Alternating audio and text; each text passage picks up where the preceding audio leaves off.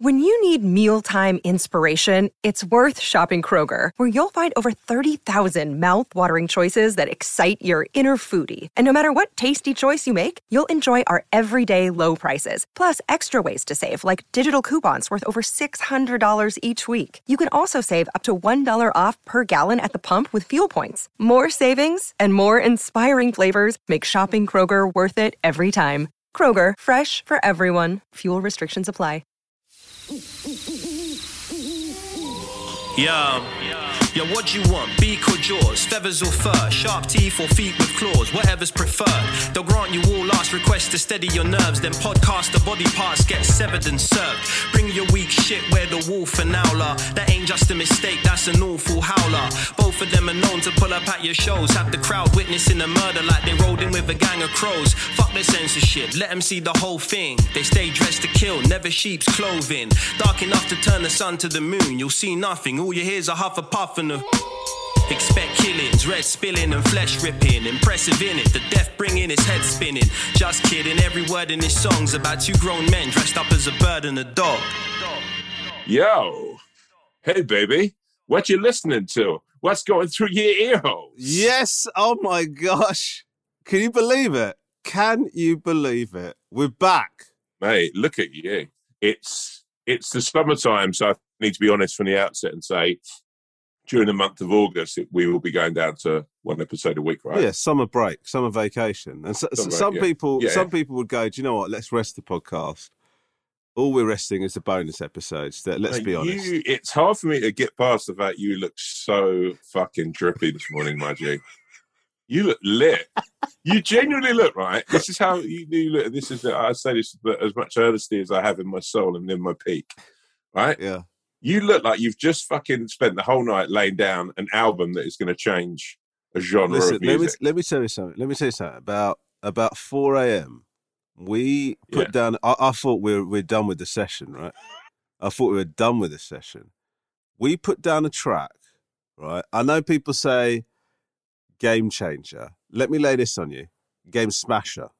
As in, wow. yeah, as in they're going to have to pick up pieces of the game and put the game back together like a jigsaw puzzle after the track that we just put down. It's it's a bit house. looking. It's a bit drum and bass. It's a bit early dubstep, but with a wicked vocal over the top of it. I think you're going to love it. There's a little old man uh, with a broom who's just walked into the studio and gone, "Oh my god, they've they've smashed the game. the game is smashed. this is going to take me hours to clean up. Just you, Nelly, and James Arthur just sitting there with big cigars, slapping back on Hennessy. Um, I wrote a lyric. I wrote a lyric last night, and honestly, I said to the guys, "I need to take the rest of the week off, man." Do you know what I mean? Because it was on that. It was on that level. This- this- It was on that level, though. Yeah. Have you ever written lyrics down? You know, like I used to write. I used Oh to. mate, I, I'm, used yeah, to. gonna, I used to write. yeah. I used to write a lot of raps. A lot of raps. Like I had. I used to carry a notebook. Like I, I, make notes all the time for stand up. Now I look at me pretending like I've got a discipline all the time. Occasionally, when I remember, I write notes for stand up. Um, and I, I'd put them on my phone now. This is fucking like I, I, I put notes on my phone for stand up, and I've got no idea what the fuck they mean. Like, let me have a look. Oh man, I've got loads of those. like, You know, uh, back in the nineties, man, you know when Britpop was big. yeah, me and uh, my friend Rob Johnson, right? We basically neither of us could play the instruments, but we were obsessed with like Blur, Oasis, um, Reef, all those vibes, yeah. yeah. Um, cast, uh, cast away, um, and all that sort of cast. Sorry, and all that. So we basically started trying to write uh, sort of songs, and uh, my dad was clearing out a, a loft not so long ago, and found the book Yeah. of songs, and I've never felt embarrassment like uh, scrolling through these these songs. At the time, I thought I was writing "Imagine" by John Lennon, and now it, it re- they read like S Club Seven vibes. They're so fucking really bad. Really like you know you read them, Yeah. and a little bit of you goes, "Oh, that's why no one was interested in me." Like, I, I, mate, I wrote a song when I was a teenager, and like, y- you know, I, I think I'd read something about um, about writing what you know, Yeah, and I, I didn't even know Yeah, this yeah. because I wasn't. I didn't have a driving license. I wrote a song called Drive, right? And it was it was right, and it was like so. So it was like a bit like um, you know, summertime that Will Smith song where he's like talking about cruising. Yeah, yeah, it's yeah, about a bit like that. Do you know what I mean? But um, and then the chorus goes. I can remember the chorus. The chorus goes drive, drive, drive, drive. So quite simplistic, and then it goes. And then it goes, nothing better to keep you alive, ignoring the fact that the roads are probably the biggest killer statistically. Mate, more killer, the, the biggest killer in, in the in the country, in the world, the roads. Um, listen, I've got I've got things. something insane to tell you now. Um, on, absolutely insane. Do you remember we were talking about Mickey drips last last episode? Yeah, yeah, yeah, yeah. So we've had a load of emails in about how to stop Mickey drips, right? Oh man, I've yeah, because of King Gary coming out, Yeah. a lot of people have Right. binged up to episode Yeah, five. yeah. And have Oh, by the way, before we so- get into Mickey Drip, sorry, this is so fucking uh, rude of me. Congratulations on King Gary, bro. I, I've been getting congratulations to you. no, but I've been getting loads of messages incredible. about. Well, I, I'll be honest with you, I've been getting tagged in loads of messages complimenting you on King Gary. Uh, but it has been absolutely amazing, man. You, you like how we were talking about this on the night that it went out. How how much you because you were on holiday, weren't you when it when it the night it went out? yeah, yeah, yeah. How much were you shitting yourself that night? Uh, anxiety. You know what? I tried to keep a lid on it. I did like through the whole week. I did quite a lot of meditation and tried to really chill and and and just not think about work or an- anything. And then uh, Friday came round and that all just went to pot. You're, you're, and also because it's a two-hour time difference in Crete, Right. so you're basically sitting there at like what is like eleven thirty at night. Um, and we've been to a Greek night that night, which was which was incredible. Mm. Um, it's such a weird thing, isn't it? Because I think in what we do for a living and what, and what we do with this and everything, you just, uh, I think it's a real leveler. And, and, and like, I was talking to my wife about this, about criticism and how I know that everyone says, oh, constructive criticism, blah, blah, blah, and all that. But criticism is such a fucking needless thing. Or any kind of, like, you know, like when I was out uh, at- in Crete, if I had a bad meal, I didn't criticize it or fucking ever go at the waiter No, or anything. I thought, throw, "This over the, throw it over the wall or something, wouldn't you? Yeah, yeah. But I, but I wouldn't say it to someone's face. Sure, I wouldn't sure. want to hurt someone's feelings. Sure. What you realise is that there's a there's a and and you know from the stuff I've read, I don't I don't get too involved in social media. If something at, is at me, I'm, I'll, I'll read it. But but so I think critics is it's just in general is such a. I think if you're going to spread something, spread positivity. Do you know what I mean? That's what I try and do in my life. Sometimes, yeah, obviously, like anyone, I'm not a fucking, I'm not a monk. I, you know, sometimes things fucking trip me up, and I get have a little bit of a dig. Mm. Um, but I mean, Yeah, monks, like, monks, you know that- monks don't really spread.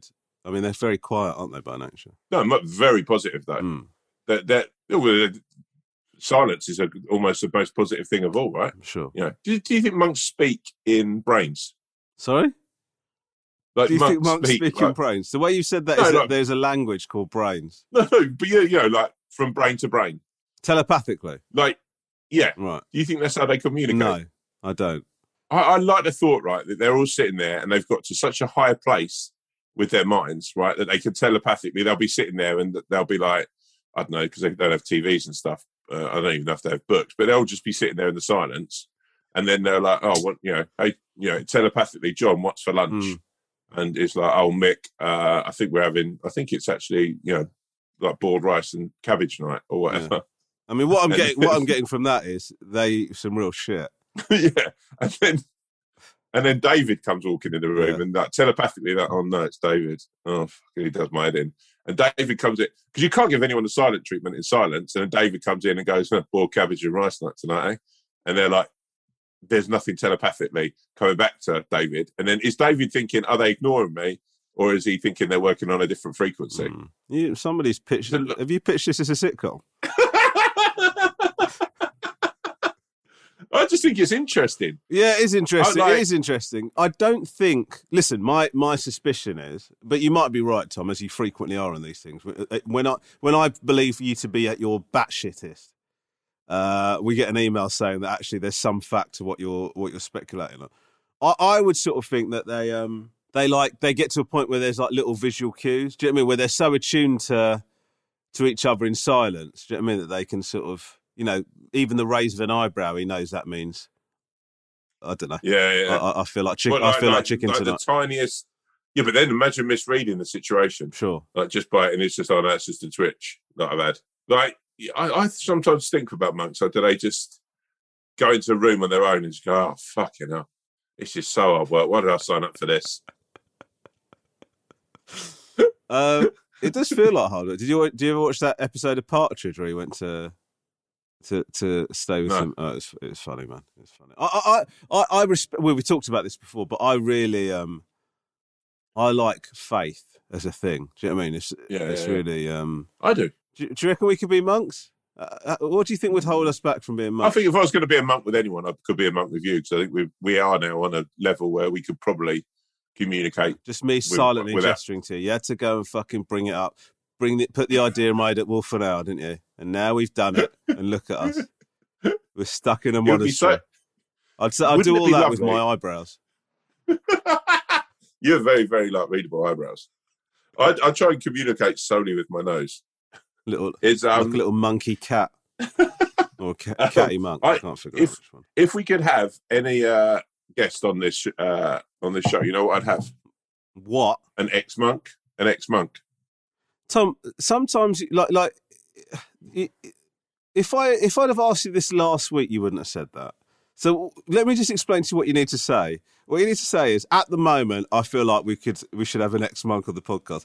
But you've said it like I don't know why you have to fucking preface it by going, if we could have any guest in the world, do you know what I'd have? Is an ex monk. No, that's literally something that's popped into your head in the last forty seconds. I would love one though. It would be an amazing thing, wouldn't it? Just to, what would you? like, okay, let, let, us uh, let's uh, workshop this. What questions would you ask? Firstly, I'd say, what made you think about becoming a monk?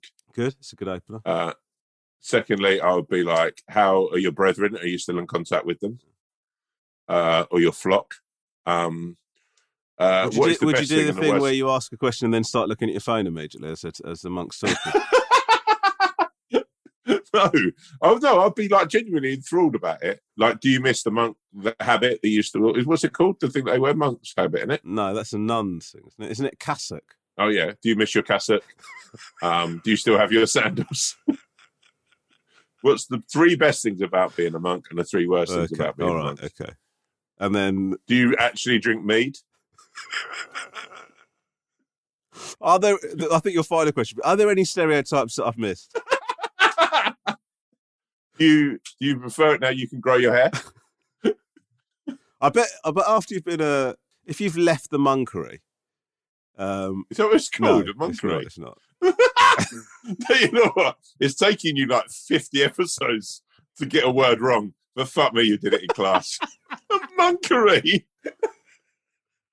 Just going to see the chief monk and going, You all right, Yeah. Keith? Yeah, yeah, yeah. Um, look, if I'm going to be honest with you, I'm done with the monkery.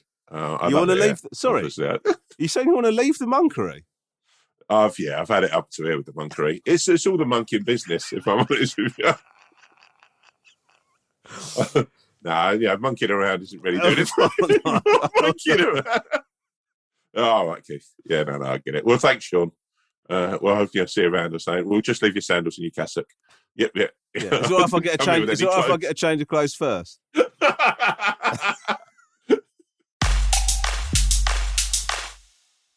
Anyway, that's great, all that monk stuff. But the reason the reason we started on this little conversational thing, Mickey drip, yeah, right? Yeah. So we got I got an email, or got more, we got more than one email. I say I look at me, fucking mask has slipped, isn't it? We got we got an email, a number of emails, Yeah. telling me, telling us, oh god, telling us how to stop Mickey drips. And yeah. do, have you been? uh, I see. Have you received this message as well? I've had a couple. I've had like some. Yeah, the one that I was like, oh my god, that's that's a that's a fucking mad thing. What? Which is that? Have you have you had the squeeze in your perineum? yes, that's that's what I'm about to tell you. Right. So? Yeah. yeah, is yeah. that you you take your finger. Uh, the one. Okay, we'll talk about this, but you take your finger and you sort of push you push upwards and forwards against the back of your ball bag, right? And apparently there's some little kind of little. like a button. There's a like a. yeah.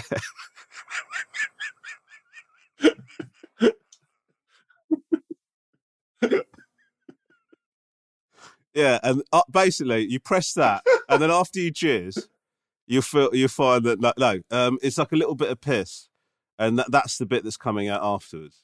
So um, uh, look, I'm going to tell you now. I've tried it. Is it, have you? Yeah. Did it work? A hundred percent. It works. hundred percent effectiveness rate. That's the plus. That's the positive of this story. The negative of this story is I don't know how you do that at urinal. Yeah, yeah. No, no. You have to, you've got to become a cubicle Yeah. guy. You, you have to. You've You got have become- to because no, but it's some you're dragging your finger up the underside of of your fucking gooch. So And a little, little, little oh. yeah, that's got it. That's. That's got it. No, just getting rid of the little piss reservoir behind my ball bag. Isn't it funny? Like whoever created like man or you know, humans is that someone basically put a little button or a lever behind your ball bag to do that thing. Yeah. To you know, but it's like you know, like when you've got a key on your laptop or a, like something on your phone. Yeah, it's like, Like it's where like you haven't little, used It's it. like a little Like Steve Jobs invented something on, on your phone, and you go, "Oh shit! Oh, that makes it a lot easier to use." Like, that's what a pyramid. Yeah, it's like a little, it's like a little DVD Easter egg. You know, you have to look for it. but when you find it, for the for the real fans of the human body, it's a real Yeah. treat. Who found that as well? I know. Well, there must. Be, I guess. I guess. I imagine it's a guy like.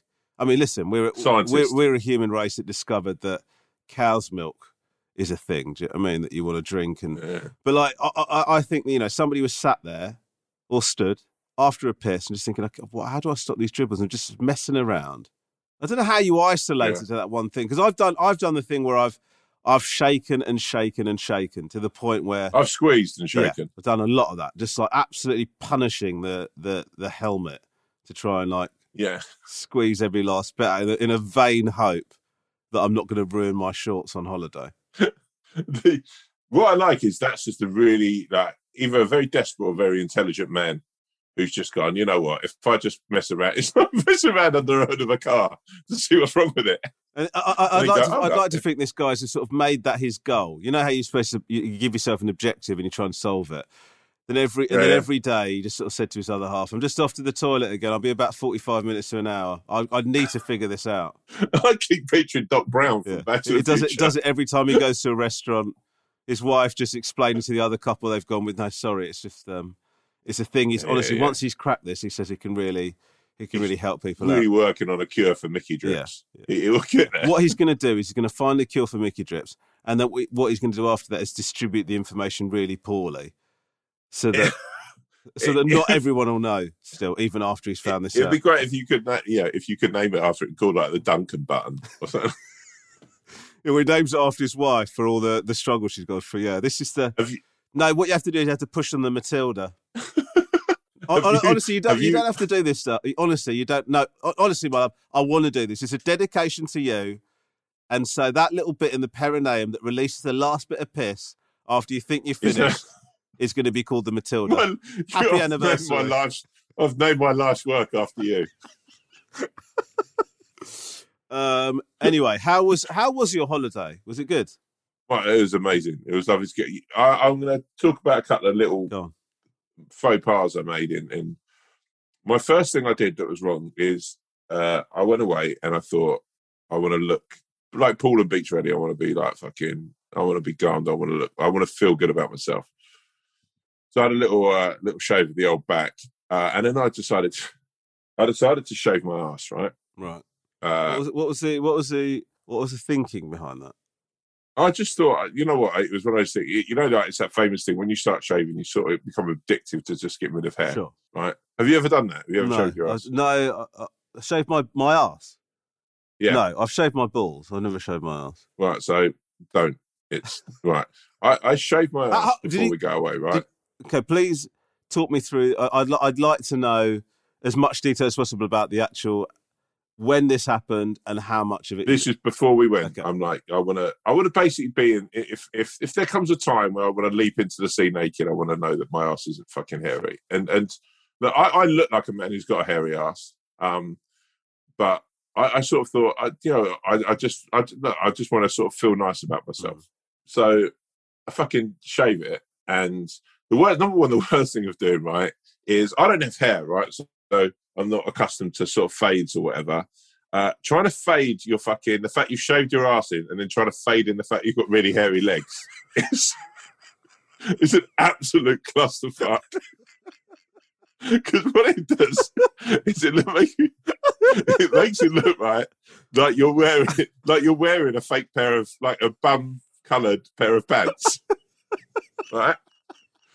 So you try and fade it in, like with a gradual fade, Yeah, yeah. going through the fucking going through the different lengths of razor. Um, You're trying to do a skin fade below your ass cheek. It's incredible. Yeah, like like literally you have your arse cheek, and then you've got like a fucking 0.5, 0, 1, 2, and then you're just full hair, right? So I started doing it anyway. Fucking, I get it. I get it looking okay. I, I think this is passable. Yeah.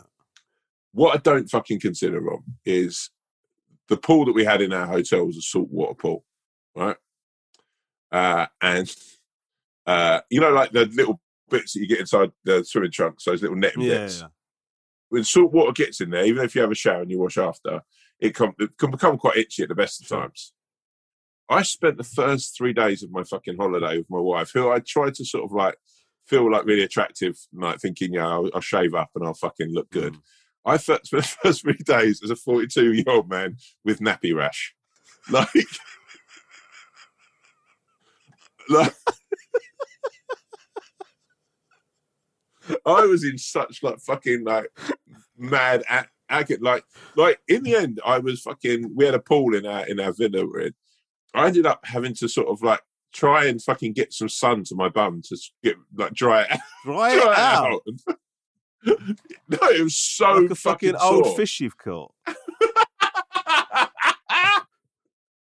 Having to go to a chemist and ask for fucking nappy cream, right? What, did you tell Catherine Just- you were going to shave your ass first of all? Yeah, yeah, yeah. yeah. And what did she? What was her response to that? I mean, she, she, like it is with most of the things, it's like, oh, right, okay, right, all right. I don't know why you're doing this. That's exactly. maybe, That's maybe exactly. instead of shaving your ass, maybe instead of shaving, shaving your ass, you shouldn't have had that fourth eclair that you had last night. That's what Leesa's like to me. I'm thinking about. I'm thinking about doing this to look better. Why don't you just eat and exercise like a normal human? if you're worried about, you're worried about body image and you want to do something, just stop eating. All right. you just step on a fucking treadmill. fucking losing a fucking whatever it is just for the fucking hair on my hair mass of Did my you body. did you go right into the crack? No, uh, fuck, mate. I don't delve around down there. I have done that once. No, I was going to say because. I've, I've heard, yeah, because I've heard that that's a real problem. Yeah. if you if you start shaving Yeah, yeah. in and around the anus. Yeah, yeah, you've got to be really careful because actually, that those hairs actually have a, quite an important job of self cleaning your bum at times. No, I don't want to. I don't. I, I, No, no, but they they have a you know cleg nuts and all that sort of stuff, and if they're not to catch them, your skid marks become. That's why people have really really bad skid skid marks. no, if you want to find someone who's shaved their up like their between their bum cheeks, like look, I think this might be. I think this might be speculation. no, look in the back of their pants, and then, then yeah, that's the best way. Yeah, don't ask them. By the way, just go straight in. Um, you had a good time. it was nice. Yeah, What was the other? Th- what was the other thing? Had? I I got badly burnt as well, really badly, stupidly. Like I I, I catch the sun nice, uh, and I catch a sun nice. I catch it nice, baby. Um, but we went on a boat trip, uh, and uh, I was swimming in the sea after you know my bum had cleared up, and um, they I, I, I stupidly didn't put enough on, and then I was sitting like that trying to be cool in the back of the boat, burnt under my armpits, which is the worst. Under your armpit. yeah, Was that reflecting off a surface underneath? Yeah, it must have been the white of the boat. But yeah. Oh man. Shout out to I don't, I don't doubt he listens to this podcast because he doesn't speak much English and he's from Crete. But um shout out to Costas the boatman. He was amazing. He was just an incredible guy. He brought This is this is such a this is you're such a fucking textbook holiday maker, which is where I'm listening. I'm sure Costas is a real nice guy. You're one of what thousands of people he sees every summer, and for some reason you've come back thinking you made a real fucking connection with Mate, him. I feel like that with Because you had a bit of a chat, and you walked away and he said to Kat, "I bet you know what? I bet you're the first person that actually sort of referred to him by his name. I just think you need to treat these people like humans, you know, like a guy that thinks that he's fallen in love with a stripper after a stag do." That happened to my friend. Right. he- we all went out to Riga and uh, he fell in love with a stripper and actually uh, brought, yeah, he was single at the time and he was, uh, having a bit of a I won't name this guy having a bit of a tough time and stuff. And um, he Well done for the restraint you've just shown. yeah no no I was just literally I'm actually impressed. his name was on the tip of my tongue. and I- I've not done it. Um, and uh, we went like we went to Riga for a mate stag do, and uh, he was like, "Oh man, you know this girl is amazing," you know, da da da. And then at the wedding, he turned up with the said stripper, and like he, Oh my he, God. yeah, paid for her to come and live with him, and yeah, yeah, it didn't last for long. Fuck off. Yeah, yeah, yeah, it didn't last for yeah, because sort of yeah. she she realised what a loser he was and moved up into London, but um, but uh,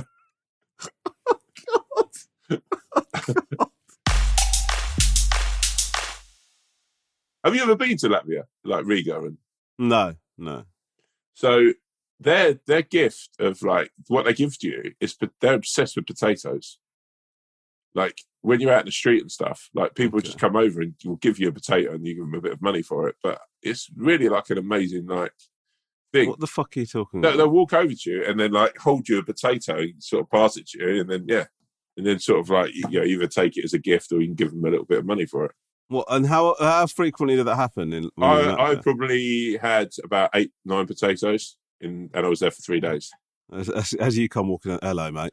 We've hit the fucking jackpot. Get the sack. I, I felt bad as well because I didn't take them home with me, but because you're not allowed to, are you? No, you're not. Did you actually buy the potatoes? That's what I'm saying. Like, like No, no. you're the type of bloke. You're the type of bloke that will just out the kindness. Do you know what? I don't even want a potato. I don't like a potato. I don't feel like a potato. But you're a sweet, sweet soul, and I just respect what you're doing. yeah, Keep but on my, my thing was there's no way I could do anything with this potato. I can't eat it. Even an onion you can eat like an apple, but potato you can't because it's poisonous, right? I would fucking love it if somebody sold you an onion and just to show them how much you liked it, you just started eating it like a fucking apple in front of them. I I do I frequently like when we're on holiday. If someone turns around and says this is our speciality dish, even if in my head I've had like all day what I want to eat, I'll I'll end up going with the speciality dish. And you know, Catherine's like, why didn't you just have this thing? The thing that you talk. So all day I'm talking about. Oh, I'm gonna have like a lamb gyro. I'm gonna have like a lamb kebab thing. That's all I'm obsessed Yeah. with. And then I get there in the evening, and someone goes, "Oh, we've got some monkfish. It's our speciality." I'll go, "Oh, I'll have that then." and then sit there eating it, looking at someone on another table with a lamb gyro, thinking, I should have fucking had that. But you know why that is? It's because you're a nice man. Yeah. It's because you've got a lovely heart and somebody offers you a speciality dish and you feel like they've put a bit of extra effort in. That's a speciality. I don't want to, I don't want the speciality to go to waste and you order it. It's just, it's like a lovely thing about you. Yeah.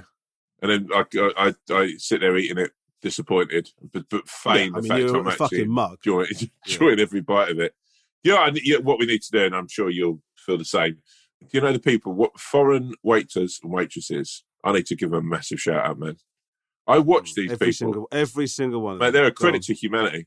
Because actually, you know what? They speak so they speak four or five different languages, right? Mhm. Effortlessly. They can deal with all manner of different people. They can use Yeah. every phone to take a picture with. Like, I sit and watch them, and I think, fucking hell, you know, if everyone was like you guys, this would maybe the world would be a better place. And they tirelessly work. They can't do enough for you. Handshakes. They remember everyone's name. Mm. A big shout out to the to the hardworking foreigners. No, no, Thank just you so no, much for what you I'm do. saying the waiters and waitresses. All right. Have you been out since you've been in Portugal? Uh, yeah, we went out last night. Because Portugal is like the place to be this, for this month, isn't it? Is that? Yeah, yeah, yeah, yeah. It's very much the place to be. The little, I, I, I want to know what bit it is you're doing. So we haven't even told people I'm on holiday. You're in. Portugal, so I'm Romesh Portugal. is very good. Actually, he's been very, very sweet. It's a, you know, it's a fucking blessing to his character that he's on holiday and he's still recording this podcast. That's why we love Rom. Shout out the hour shout out everyone who rides inside him. Um, but, but, but uh, no, know, I've se- you see pictures of people out there. I think Amanda Holden's out there, Holly's out there, Holly Willoughby's out there. It's quite, you know, at the deck. Quite a lot of footballers are out there.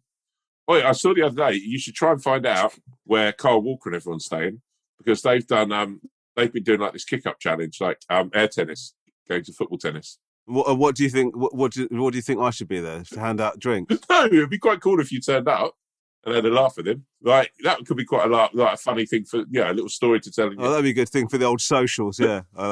Get that on the gram. turning up with your three boys and absolutely disappointing them. Go on, Dad. I gave them a kick up Oh challenge. god! Do you know what? It, do you know what? Even saying that as a joke, I just sort of the look on my boys' faces. I, I did a thing last night. We We're at this restaurant. We We're at this restaurant, and they had like this mu- musical entertainment. Musical entertainment. They had a musician, like a singer. Fucking hell! I don't know why I'm talking like this today. Is it, was, singer, it, was it Portuguese, authentic Portuguese, or was he like doing English? No, they were doing like Frank Sinatra and Oh, right, Robbie yeah, yeah. Williams and stuff like that. Yeah. Um, and um, at one point, they said, "Oh, kids, oh, kids, kids, you want to come down and dance?" And it's very difficult when you've got boys at the ages that we've got because something that they thought was cool to do two weeks ago, Yeah. they now think is absolutely cringy and awful, right? So the last time we went to Portugal, which is obviously pre-COVID, whenever they would go down and dance, right? And then I said to them, "Do you want to go and dance?" And honestly, mate, it was like it was the worst possible thing. It's like I'd said to them, "Do you fancy tongue kissing mum after dinner?" like that, like.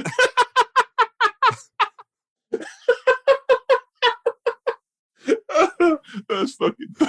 like, like honestly, the, the the way they looked at me, and then I sort of like doubled down on it. I went, "God, boys, smack it on the dance floor." And then Theo went to me, "Can you keep it down, please?" Oh, wow.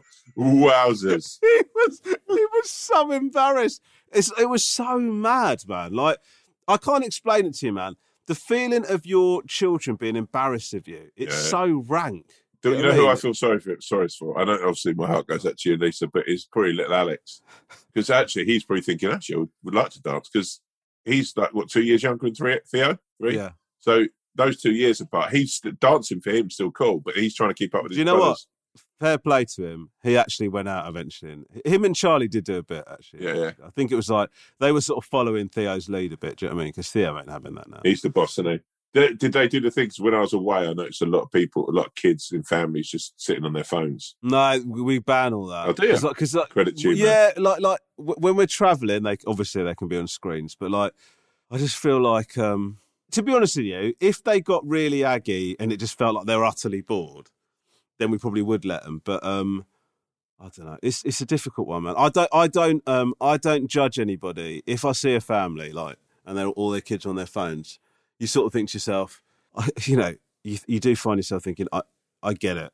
You know I mean? If that's what you need to do to have a quiet dinner, then I completely understand. Because we didn't, they're not allowed on screens, our boys, during dinner. Yeah, And and it's fucking hard to keep them engaged. Do you know what I mean? yeah. Like they're sitting with their parents. I understand why you get bored and irritated by that, sitting with your parents for a meal. But yeah, we don't let them. But it's hard. Sometimes it's hard. Uh, how is because like what I noticed as well when I went away, and I, I like watching people. It's one of my favorite things. Is you notice dads that are like like sort of dads who are obviously work work dads are out all the time, and all of a sudden they're with their families for a week or two, um, and you can see, you know, in their breakfast, you hear them like the mum of the family just go, you know what, I'm I'm fucking gonna chill and I'm gonna enjoy myself. Fair play. I'm gonna, you know, there was one family that the mum looked like she was sort of she'd basically just gone, You're gonna look after these two and I'm just gonna fucking this is about me now, right? And it's sort of that the dads who are trying to sort of show a bit of power in front of their kids and also in front of their wives and, and, and lose that was like one of the most toe cringingly fit bad. There was a dad there who whose kids clearly had no respect for it. It was heartbreaking to watch. And he'd be like, Come on, guys, come on, pool time's over. Let's let's get your uh, let's get your clothes on or yeah, get your towels on. We're, we're to go up, and the mum would just be reading, and then he'd sort of like two or three times ask them. We go, we're still looking at our phones. We still need to get ready and go. Come on, guys. And then he did this weird shoulder rolling thing. I, I don't know whether he was trying to be tough or what. Um, and you know, he, by the way, his kids. Uh, I don't know if he listens to this podcast, but you know, I'll never see it. His kids were called Josie and Ian, which I thought were quite Mm. sort of traditional. Ian, Yeah, yeah. I thought it was quite. Me and Catherine found it. I don't Yeah, think I've seen a kid. I don't think I've seen a No. kid called Ian. no, maybe it'll come. Maybe it's coming back. Um, but he'd be like, "Come on, Josie, Ian, come on. Let's not look at those. Let's let's start to get ready." And then he he'd look towards the the mum for help after about 15, 20 minutes, and she was just like, "No, I've left. I'm I'm I'm fucking. This is me. This is about me." Like reading a book, and he looked like a whimpering, like you know, like when you sort of see like someone in an action film and they haven't got the metal to take on the bad guys and they're looking for the mm. rock or they're looking for fucking Mark Wahlberg to come and save them. That's what he was like. And in the end, she just goes, Josie, yeah, put your put your clothes on. And then they just put down their phone, and start putting their clothes. on. It was so Oh my god! sad to watch. Well, do you know what? You do remind me of something I did yesterday, which was uh, uh, arguably more pathetic than that. Which was we were sat on the sunbeds by the pool yesterday, and um, one of the kids was just sat out in the sun, like properly out in the sun, and I could, t- you know, I could tell that we were going to have a nightmare with him that evening because he's going to be all exhausted and like overheated or whatever. So I said to him, "Mate, move over." Like I said, I put a sunbed over here in the shade. Go and sit over there. And he goes, "I don't want to. I don't want to." I'm all right here, Dad. And he and he wasn't all right there. He was too hot, but he just didn't. He couldn't be asked to move. I get that. I get Yeah. that, right? But I said to him, "Look, mate, just move over there. You'll feel better for it." He's like, "No, no, no." Do you know what I ended up doing? What? Gosh. I- ended up basically grassing him up to Leesa. It's so oh my tragic. God. Oh my I was like, God. honestly, I said the words, Leesa. I'm telling him to move over to that. Oh my life. You're like the prison rat now in that villa. No, yeah, honestly, the the rest, rest of last night and this morning, he's been walking past me going, "Little snit." Yeah, yeah, yeah, yeah. There'll be razor blades in your cornflakes. Oh, it's so bad. man. He's So like literally telling the other two, it's like, yeah, yeah, yeah. You know, dad's a rat. That's what a dancing thing. He probably wanted to dance. Yeah, just I, walk know, no, this is that's bad of me. So I'm just picturing it's Theo, but it could have been the other, of the other two. walking into the kitchen and seeing him fucking melting some sugar into into the kettle. Where's my toothbrush? Prison shank.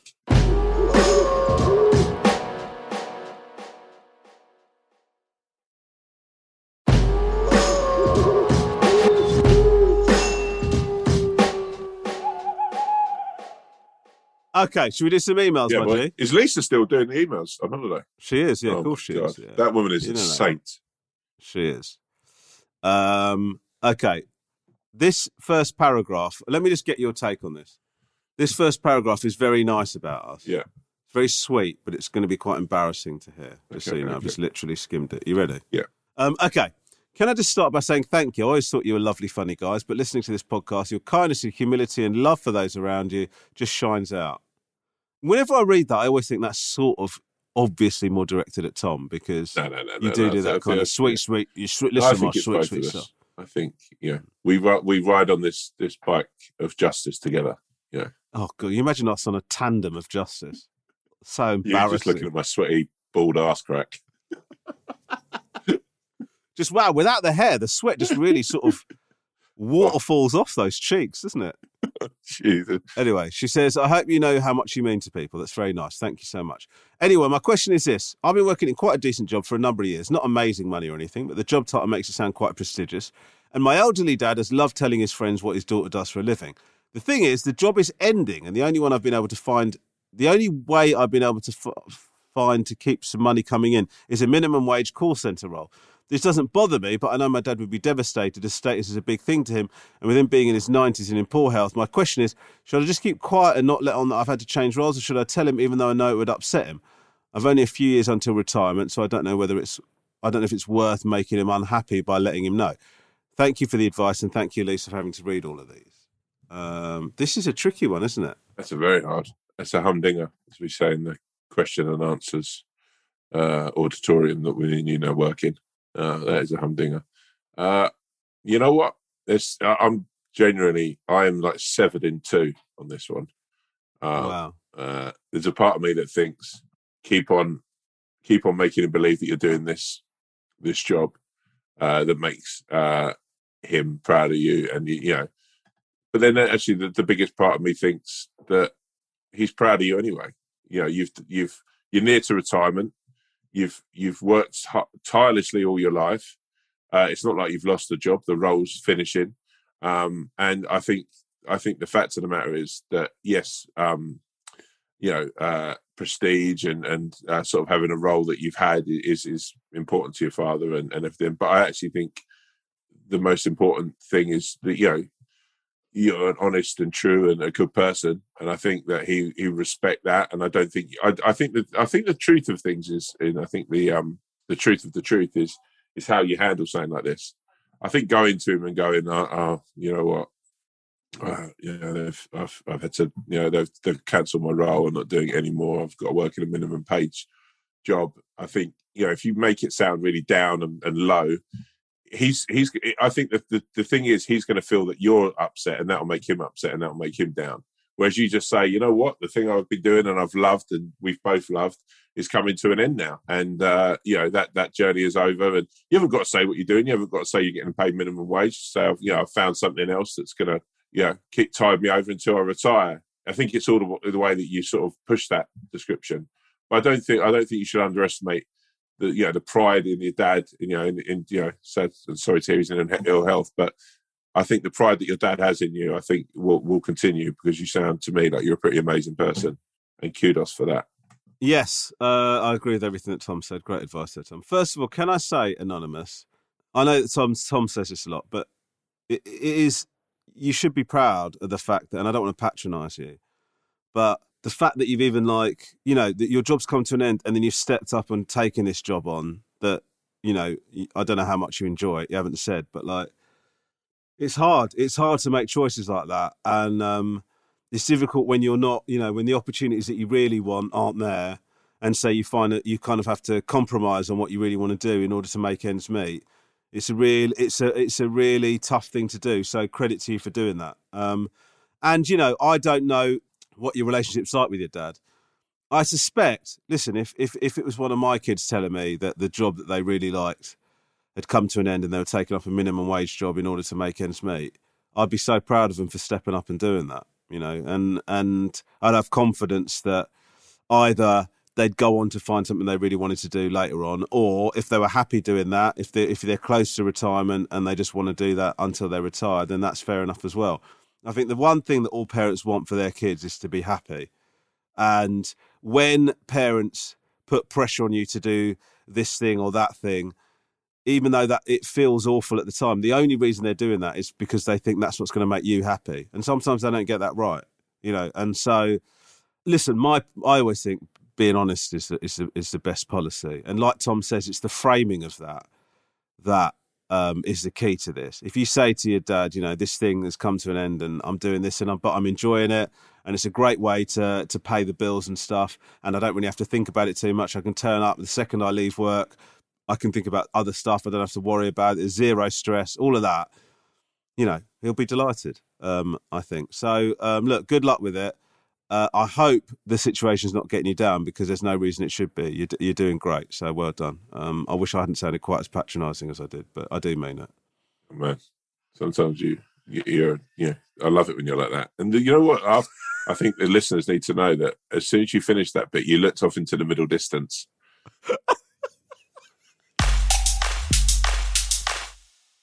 Okay, next email. I felt sort of, sort of slightly embarrassed myself with the earnestness of. I think the most embarrassing Okay. thing was, you know, but like tittle tattling on your son. I think that's the thing that. Yeah, that's true. That doesn't, it doesn't get lower than that. Yeah, yeah. Um, okay, this is very exciting for you in particular. Hello to the wolf, owl, swan, and cat. Wow, the cat as well. Flying in on the cat. Yo, That's not the exciting bit. Don't worry. I knew you were going to get you think, oh my god, is it? Am I supposed to be excited about the fact that he shouted at my wife? Um, I'm 24. My name is Jack Shyman, aka the Shark, all the way from Perth, Western What? Australia. Wow, Yeah, boy. My Yeah, boy. Oh, mate. Yo, shout out Perth. I hope you're safe in these these trying times. Um, I love the pod and have been binge listening on site while at work in Darwin, which is the capital of the Northern Territory. It's helped me a lot after a recent breakup from a serious relationship that fell apart when my partner moved interstate. You guys are sweet, sweet souls, and it's refreshing to hear two blokes be so genuine and down to earth. We need more guys like you. Well, ideally not, because it would sort of erode our USP on this podcast. I've always loved English culture and found that I always get on best with English people. My grandfather's from Newcastle, my dad is Swedish, so I've grown up playing football and continue to play locally in Perth. Brackets Gunners fan. Wow, like you, Rob. big love. Same as you, Rob. Yes, absolutely.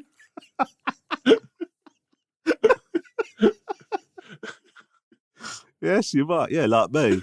Which is not the common option compared to our Aussie rules version. I can picture myself living in England post lockdown. I'm just interested in where you guys think would be. Oh, this is quite difficult, actually. Uh, and I'm just interested in where you guys think would be a good place to settle. Also, could you give some insight into how Austra- us Australian folks are generally perceived over in the UK? I know a few bad eggs have given us a bad rep over there, but I hope we're generally welcomed warmly. Cheers, guys. Keep up the amazing work. Big love. Jay Shy, the shark. Wow, Jay Shy. my guy, my guy. Uh, firstly, Jay, uh, congratulations on your your roots and your your family tree. Swedish, uh, English, very strong, strong, strong, strong boy. Um, and also in your footballing career. Uh, as far as I'm concerned, I think Australians are loved over here. No, I, I've Um, if I hear and if I look, I'm going to put it this way. I'm going to throw that out. If I go to a soiree or a dinner party or some kind of, you know, say it's someone's 50th or whatever, uh, I turn up, I hear an Australian accent. I know that I've got a friend there. oh God. I know that there's someone there who I can, I can, you know, it's one of my lifetime ambitions to go to Australia. I've never told anyone that. I'm actually maybe I've said it on the podcast before, but uh, it is one of my lifetime dreams to go to Australia. I seriously think Right. kick back sometimes and just think, wow, man, what would I even? How my mind would be blown. Uh, so you know, Jay Shy man, like it's like like a kindred spirit. You know, both of us could meet halfway. I don't know, we're halfway between Australia and England. Yeah, it's a great idea. Or you- you, you, want to go to Australia, he wants to go to England. Why don't you meet in between? So neither of you are happy. Just you two having a fucking awful time in Singapore. but listen, my man. Um, firstly, don't make any rash decisions before moving. I've done that uh, before, and uh, on a breakup of a relationship, and uh, massively regretted it because I didn't think it through. Uh, but you know, if you've still got family in Newcastle, or you've still got family over here anywhere, there's always a chance that you could come over here, stay with them for a while, instead of making it like a massive life changing thing of like, oh, I'm going to move lock, stock, and two smoking barrels over here. Um, come and see if you like it. Spend a bit of time there uh, over here. Um, where would I settle? I think that, you know, I think Australia. You, you, I've been to Wales and met Australians. I've been to Newcastle, Manchester, Liverpool, Birmingham. Yeah, there's a good Australian scene everywhere. Obviously, in London, there's a big one. Um, but as far as I, I know, like you know, and this is I can only speak for Big TD, but uh, you know, I always think Australians are like a friend that you've you know you've you've never met, like when you meet an Australian. So shout out to everyone Australian. Uh, Shout out to everyone Australian. yeah, uh, yeah, all the all the good go. Australians. You know, But, um, Right. and and and obviously, Jay Shaw, if you do make it over to this this humble green land that we call England, uh, there's a cold brewski waiting uh, from me and Rom. Uh, we'll sit down and we'll yeah t- talk to you about whatever and stuff. So you know where we're at, baby. Jay Shaw, once again, let me reiterate, you know that doesn't come from me. No, listen, um, have Australians got a good rep over here? We, listen, the, the British have had, uh, we've had uh, quite a long-standing love, love-hate relationship with the Australians. We, we, we're, we're rivals in sport, uh, of which, uh, let's be honest, you guys are pretty good. Um, and all, but, but we've got a love affair with your soaps. We love your long-running soaps. There's just something about, and your pop stars. And also Harry Kewell, Yeah, there you go. Manager of Crawley, Ta- Crawley Yeah. Town for a short yeah, time. and also a Uh, good football player and very humble man. So shout out Harry Kewell. Yeah. So there you go. Yeah. So Harry Kewell's done a lot of good for you in the UK. I don't want to give you the wrong impression. That's not the route. But anyway, uh, so I do listen. I do think Australians are welcome. Is, I'm about to say something hugely general here, which could get me into trouble. If you were, if you were moving over to the to the to England, and you wanted to get a warm reception, you wanted to like make friends. It's fair to say that you'd be better off moving north rather than south, isn't it? Well, I mean, look, if I was gonna, if I was from maybe Australia or Denmark or I don't know Russia or whatever, and I was gonna, I would probably, I'd look at Newcastle as a place to go. Yeah, I think like I think I don't know, man. I know London's amazing, but in terms of like making friends as a newcomer to the city, I don't know how that would go, man. I'd say that really don't know how that Newcastle go. is Newcastle is the the kindest place that you could. I I shout out Newcastle. I, Okay, okay. This is the, the things that you say. So, go on, let, let- so Newcastle is the kind. Is it what you about to say? The kindest place you can imagine. no, it's look, it's not a fairy tale land, but there's an element of Newcastle when you go there, right? I think the people really they care about their city. They care. Well, we've lost that in London. Like I'm a Londoner, but you know, I, I don't think London has that same vibe of making sure the people are welcome, making sure. I think Liverpool has it. Uh, I, you know, I don't think Manchester, maybe Birmingham have it as much. I think Liverpool very proud of their city. I think they they care about their city. They care about what people think about it. Newcastle more than anywhere though. They, I think, New, the Geordies are like, this is our city. and We're proud. We you know, we'll roll out the red carpet for people. We'll make sure that people, when they leave Newcastle, go, you know what, I thoroughly enjoyed that. Yeah, they haven't got the weather of like, you know, Mykonos or the, you know, the sweet fucking fresh fruit of the Algarve, but they have something ever more dear. And that is a kind of spirit that you, you know, that is resilient. Oh God, I, lo- it's just so lovely to hear you go off like that. Uh, Ninety percent of what you said is bullshit, but it's just the way you deliver it is so beautiful. I love it. Also, actually, Joe Shy, if you didn't know, there's also a Newcastle in Australia. So you could go there and see what it's like as a test. Mm, there you go, Joshua. There you go, Joshua. I, I, if, if you want an example of English arrogance, that is somebody English telling you something about your own country that they believe you don't know. I think it could be in New Zealand, actually. Oh God. Uh, I can't be bothered to Google it. Look it up. Do you want to look? You can't be bothered to Google it. I'm sure it is in Australia. Let me just look. Um, look, we, we might be being unfair because obviously uh, uh, uh, Cornwall's quite friendly, isn't it? And that's not. uh. Cornwall, yeah. I mean, yeah. I, I just think Newcastle, yeah. Let me just look. Okay, you got a big, you got a big fucking hard on for Newcastle today. I don't know why. Is it because? Yes, Newcastle say- is. So it's in New South Wales. It's got some nice beaches. Uh, oh, Nobby's Beach and Merewether Beach. Oh, and there's actually a place called the Bogey Hole there. um, uh, and Fort Scratchy. So yeah, sounds like a really fun, fun place to go. So let us know Yeah. if you ever get over there, or if there's anyone that. No, we're, we're not recommending he goes there, are we? No, no, no, He wants to move. We, he wants to. I mean, this is pretty tenuous. He wants to move to the UK. So we said Newcastle might be nice, and then we said, why don't you try going to Newcastle in Australia? Just so he gets. I don't know if it's the same. Maybe they, because I imagine the people who set up Newcastle in Australia from Newcastle in England, and basically got there and said, "Oh, let's just look. We've got a pretty amazing city back home, so let's try and make something similar over here." Yeah, I, I, guess, I guess what we're asking, Jay Shah, I know this hasn't been helpful to you, but if can somebody tell us if there is a bogey hole in the Newcastle in England? Yeah. We'd love to hear about it. Uh, but listen, Jay Shah, good luck. Keep in touch. Lovely to hear from you. And let us know if you ever make you. it to these sweet shores. Yeah, please do, because t- Tom will happily meet up with you. Imagine just quickly if Jay Shaw moved to Newcastle and became like the mayor of Newcastle. Yeah, are you pitching? An, is this your second sitcom you're pitching? with Guy Pearce playing the mayor, Jason Donovan.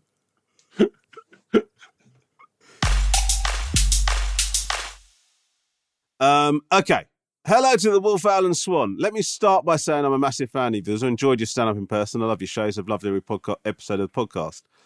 In amongst a humorous chat, interesting stories, and invaluable advice, you often mention how you've died on your ass at plenty of gigs. Can you tell us listeners what it's actually like to die on your ass? The emotions you go through, I can see why the Swan picked this out, fucking arsehole.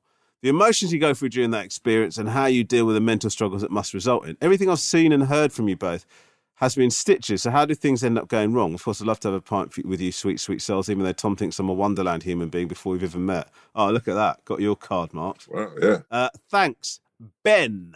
Yo, Ben. Tom? Um, so dying on your ass is yeah, it is it, it's awful, isn't it? Even you know, we every time we talk about it, I would say I just think about the worst deaths, but uh, I think the fact is it's it's like anything, isn't it? It's the confidence you have in certain things you're going to say and do. Things not quite going to you know, like I think the thing that people don't see behind the scenes of something, even like King Gary or uh, you know Romesh when he's doing like stand up or whatever is is the work that goes into like we don't do one draft of King Gary and that's it. We've we've written a script. We'll probably do about yeah, anywhere between fifteen and twenty five drafts of something, you know, to fine tune stuff, and it's always a change in work to make sure it, it it gets better and better. And that was the same with, with everything you do. So you're sort of constantly change it. I think like when a you know, bit of advice Romesh said to me, you kind of have to die. You have you have to do stuff that you have to take risks that aren't going to work to find stuff that is you know, it's the stuff that makes things different and makes things unique. Uh, but yeah, as to how it makes you feel, it it is absolutely crushed. It makes you feel alone. It makes you feel pathetic. It it makes you th- feel absolutely it, yeah. But it was an inter- it's an interesting thing talking about this because I was when I was away, I was re- I read read quite a lot, and uh, I was reading about I read, I read quite a lot. I played quite a lot of golf, and and uh, I was reading and listening to Zen like Zen golf and and how to apply the thoughts of Buddhism to um, not just your your golf game, but your everyday life, and and the fact that your embarrassment is always so, so wrapped up in your own, you know, your own mind, your own thoughts, your own. Like you could die in your ass, and, and the, the truth, you feel absolutely, you feel like everyone in the room is looking at you, going, "That guy's a fucking loser. That guy's an absolute fuck. He's a terrible fucker. He's awful at what he fucking does. He shouldn't do this fucking thing." Actually, the truth of it, it doesn't really matter that much to them. They don't ha- harbour that hate towards you. They don't have that fucking, you know, the magnifying way that you arrogantly think that everyone in that room cares purposely. What they're probably doing is watching the next person who's just walked on stage and smashed it, and you're just a fucking, uh, you know, you're not nothing but just something that just occurred as a flicker flicker point in a day that has been 24 hours or 18 hours, right? But for you, that's magnified, and and the truth is, and, and yeah, I I, I I could never say that that's never. I'm going to be able to take this that bit of advice that I've just said and move forward with. But that is, it's, I find that quite an interesting way of looking at the world now. Mm. I, I think um, I think there's two types of death on stage. Um, one of the things that people don't realise about stand up is like, sometimes you turn up to a gig, and it tends to happen with corporate gigs more than any other. But you turn up to a gig, and the audience are miles away. It's not the sound's a bit funny. It's not lit properly, and people sort of think you can do stand up comedy in any sort of circumstances. The truth is, it's actually quite a fragile thing. In order to make stand up work in a room, um, like people have to be seated close enough to the stage. They all have to be in clear view of the stage. The acoustics have to be good. There's loads of different things. And sometimes those things aren't in place. And you can just die without it being your fault. You, you, you can. So, you know, you, you can do more or less to try and save yourself. But there's some gigs that are unplayable and, and it's, it's fucking humiliating. I, you know, I, I've, do, I've done a load of gigs like that and you just have to sort of take it on the chin. There's other gigs that you die at because you fucked up, because you've done something wrong, or it tend to happen to me really early on where I was playing the gig wrongly for the room. Um, I wasn't reading the audience properly or whatever. And and those you don't realise it at the time, but actually those are savable gigs, but they're not savable for the amount for the level of skill that you've got at that time. And then there's other types of gigs, which are the kind of ones I've talked to Tom about, where you're trying out new stuff and you're taking risks, and sometimes you just die on your ass, and you have to. You have to. It's like going to the gym. It's like when I when I start out writing a new tour show, I'll go to a gig with a brand new ten minutes, and I could write a really you know you write this ten minutes and you try that ten minutes and you got a choice. When I've had it loads of times. I've gone to a new material gig, and I'm aware that I'm waffling a bit, but it's just it's quite a long, it's quite a complicated um, phenomenon, down your ass. But I've been at a new material gig, and I've got this stuff that I've just written that morning, and the guy who's gone on before me is absolutely ripping it. And you're sitting backstage and you think to yourself, what do I do here? I could either go out and do this new material and probably die or really struggle because I don't really know it and I'm trying to still figuring it out. Or I can do stuff that I know is going to work and have a good gig here. And it's always the wrong decision to do the stuff that you know is going to work. You, you have to just go and take it on the chin because otherwise you're going to regret it. I've, you know, I, I, I, sometimes think to myself, even when I've like had a really tough gig trying out new stuff, I always think to myself, well, I've I've left Leesa and the kids for the evening to come and do this gig. What am I going to do with that time? Am I going to just like do the same stuff that I know works and and have a little ego stroke, or I'm actually going to try and push it? And so it's always the right option to do that.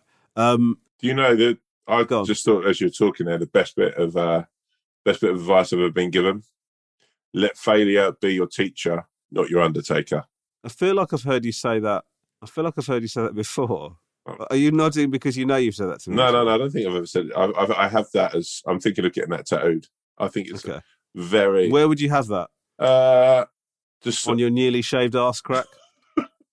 Probably just above my hip. Oh, I'd like that. I think it'd be good. Yeah. Um, but in answer to your question, look, uh, the truth is, you just, you know, I, have tried to, I've tried to uh, science it, but you just die on your ass. You can just die on your ass. There's a number of different reasons.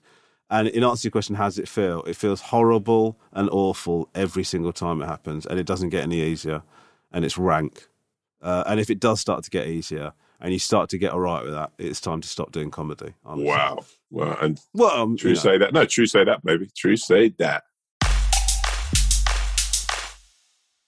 Okay, Tom, Okay, it's time for you to. I feel like I haven't heard one of these in a long, long time. because I haven't Uh, done one. I'm, was- I'm hoping I've still got some. I'm, still, I'm hoping this gunpowder's still, still. Some juice in the tank. I'm hoping, yeah, yeah. Hoping there's some some, some leather for the road. Over to you. there was a small boy and his mummy was going to the shop and she turns around to him and says what do you want when i'm at the shop and he says um just please just get me a lion a chocolate lion bar please and uh, so his mum goes to the shops and he sits waiting for this lion bar excited to, to unwrap it and, and take a bite um anyway his mum gets home and she says uh, oh there wasn't any lion bars at the uh, at the shop today. So uh, I had I just got you a boost, and he said a boost. Ah, like I've yeah I've, it, I've I don't want a boost. I don't like boost. And she said you've never tried a boost. And he says no no no it's not a lime bar. Um, I don't want it. I don't want it. So she puts the boost in a cupboard. Fast forward two three weeks, his little friend uh, Amelia is coming over.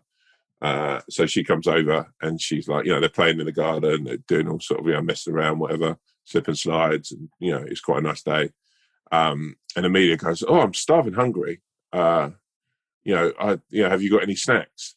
And uh, the little boy's mum turns around and says, uh, "Oh, um, there's a boost in the cupboard uh, that um, that Taylor didn't want to have," and uh, so the little girl goes, "Oh my god, I love boosts. They're my favorite bar in the world.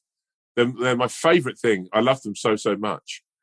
And the mum says, "Oh, you, you can have you can have it if you want, Amelia." So uh, Amelia's like, the mum starts to bring the boost, and then Taylor steps forward and says, "No, I want the boost." And he takes the chocolate bar and he eats it, and it's delicious, and he enjoys every bite. Uh, and Amelia just stands there watching, and she goes home in the end because she's quite hungry, and sort of basically her mum's got a cupboard full of boosts. The point of the story is try new things. Don't be confined by a lion bar when there is a world of other chocolate bars out there. Open your eyes and your taste buds and your minds. Don't be forced into just believing there's only one chocolate bar for one human being. The world is rich. Enjoy its harvest. Wow, that's um, yeah, really good one. Yeah, really, you enjoyed really that good one. Yeah. Yeah.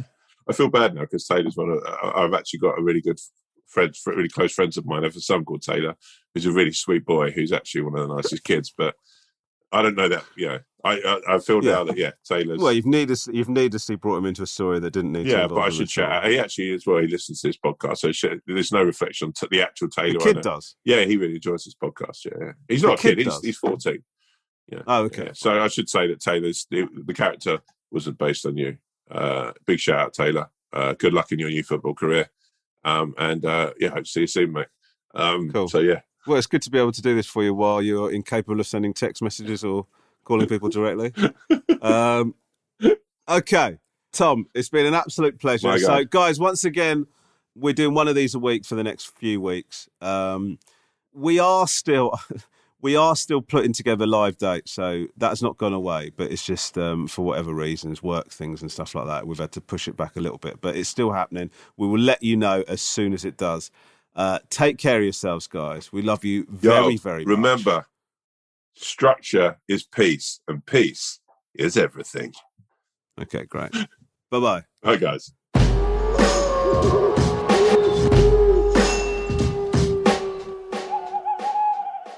If you have a problem, opinion, feedback, or anything at all, please email us at wolfowlpod at gmail.com. That's wolfowlpod at gmail.com. We'd love to hear from you, mainly because we don't have any content ideas. Thank you.